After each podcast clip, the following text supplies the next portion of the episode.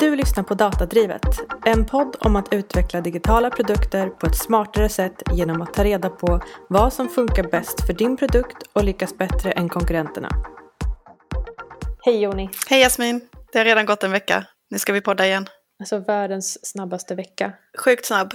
Men eh, vi hoppar rätt in. Vad, vad jobbar du med? Jag eh, är så himla stolt över mitt team. Vi eh, jobbar på så himla fort. Så nu har vi behövt eh, ta fram nya grejer vi ska jobba med. Hur gör ni det då?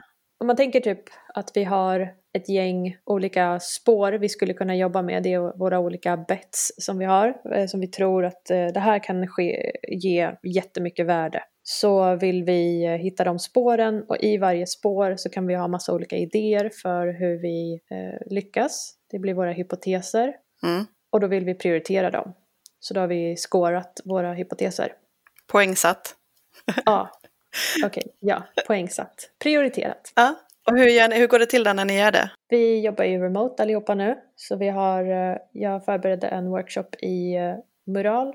Där eh, vi jobbade med digitala post-it-lappar. Okej. Där man fick prata om, vi vet ju vad våra mål är. Vad är det då? Dels så mäts våra team på antalet experiment som vi lyckas lansera varje vecka. Mm. Och allting ska leda till att vi ska skapa så mycket lojalitet som möjligt. Det är det som är slutmålet. Sen kan vi mäta det på massa olika sätt. Men det är liksom slutmålet. Så vi vill ju mäta allting ända in i tjänsten. Ja, det är intressant. Så sak, experiment som ni gör i typ en marknadskanal ska ha en effekt på lojalitet. Och vad är lojalitet för er? Det är att man kommer in i tjänsten en gång i veckan. Perfekt. Låter inte jättelätt att mäta det, men jag antar att ni kan. Det är jättesvårt att mäta. För eh, vi har inte inlogg. Men det är en eh, annan story. Mm. Okej, så ni, teamet mäts i första hand på hur många experiment som ni lanserar varje vecka och i andra hand på retention, Precis. alltså, eller lojalitet, att folk fortsätter återkomma. Ja. Superspännande. Och då träffas ni digitalt och så puttar ni in en massa idéer om vad ni skulle kunna testa. Mm, precis. Och så till slut så kom vi fram till ett spår gemensamt. Det, Vad betyder spår? till exempel så kan en kanal vara ett spår, alltså pushnotiser eller Facebook. Så här. Okej. Vi jobbar de- dedikerat med en kanal, det är ett spår. Bara så här, experimentera skiten ur den kanalen typ. Okej, Eller så kan det vara ett nytt sätt att jobba på. Där vi liksom tar fram delar i tjänsten som inte har funnits förut för att skapa mer aktivering. Så när man kommer in i tjänsten, vad, vad ska du göra?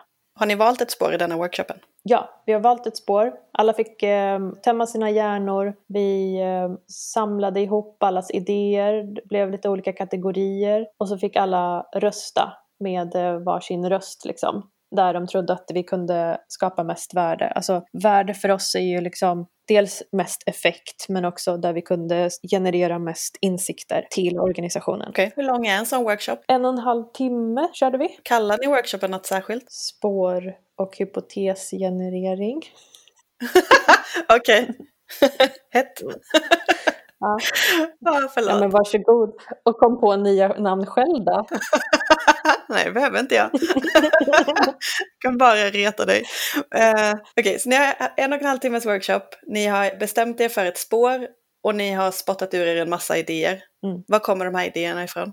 Det är från eh, alla personer i våra team och eh, andra personer som är våra stakeholders. Och teamet är ett tvärfunktionellt team. Vi har personer som är allt möjligt från kommunikation till redaktörer till utvecklare, analytiker. Ja. Och så har vi våra stakeholders som är liksom ansvariga för eh, marknadsföring, eh, kommunikation, Är de också med på workshopen? Nej, men- de, får, Nej. de kan få säga vad de tycker att eh, det vore värdefullt att vi jobbar med. Vi har ju en kontinuerlig dialog liksom. Hur många idéer i det där spåret som ni valde? Hur många idéer ungefär snackar vi om på den här en och en halv timmes workshop? Oj, vet du, jag kan kolla. Ja, men kanske 30 till slut idéer blev Mm. det. Eh, som vi liksom klumpade ihop till eh, nio olika kategorier. Sen fick man rösta på de idéerna som känns lovande och så fick man rösta på den, det viktigaste temat.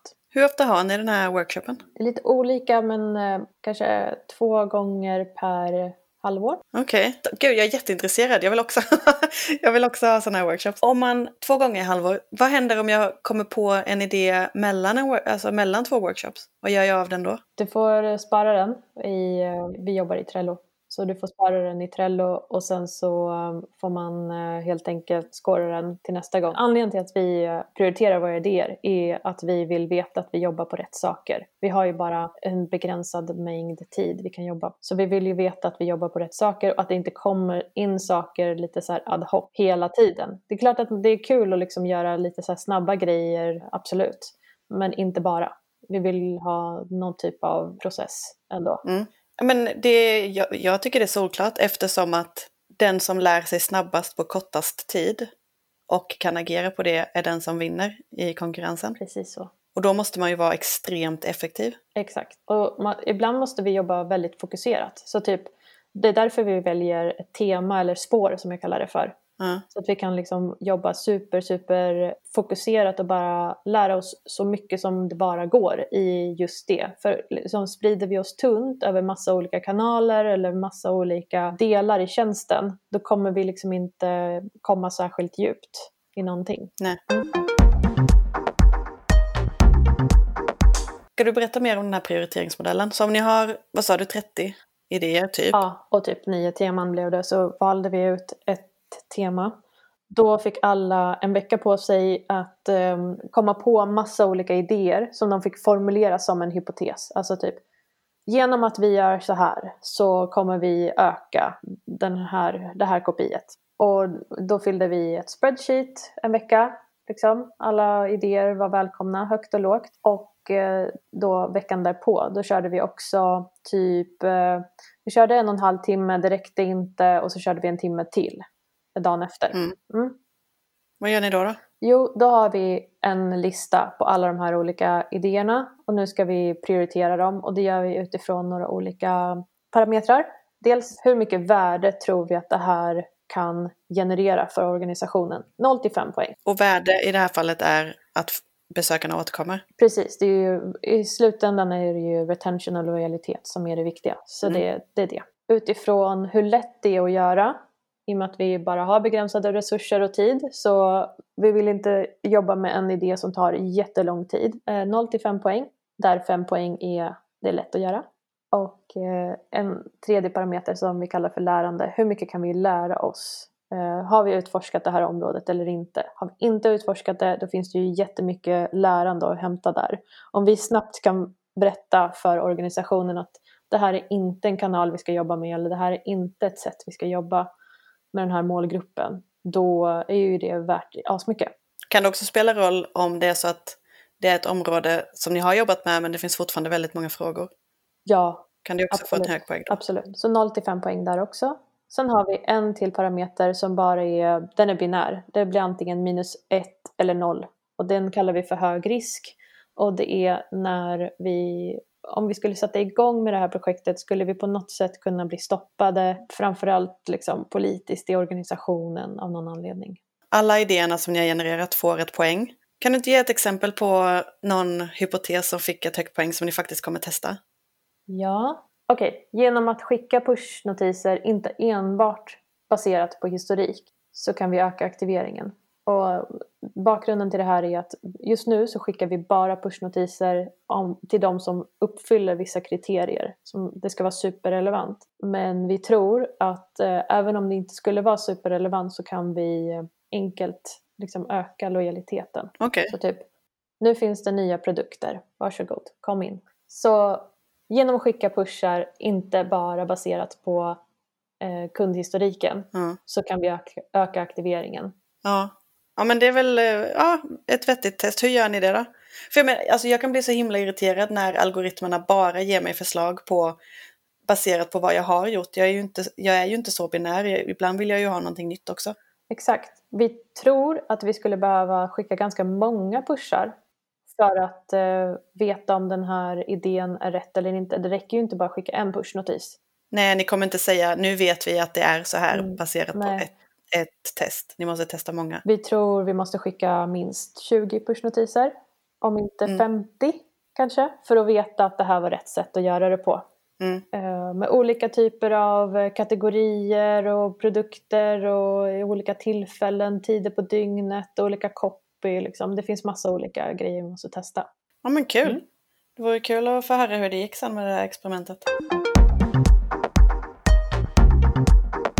Så i den här listan då av massa olika idéer så har vi några som har fått en score på den här 0 till 5 räknas ju ihop eh, till någon typ av procent. Så då finns det några som 100 procent, det är högsta möjliga score.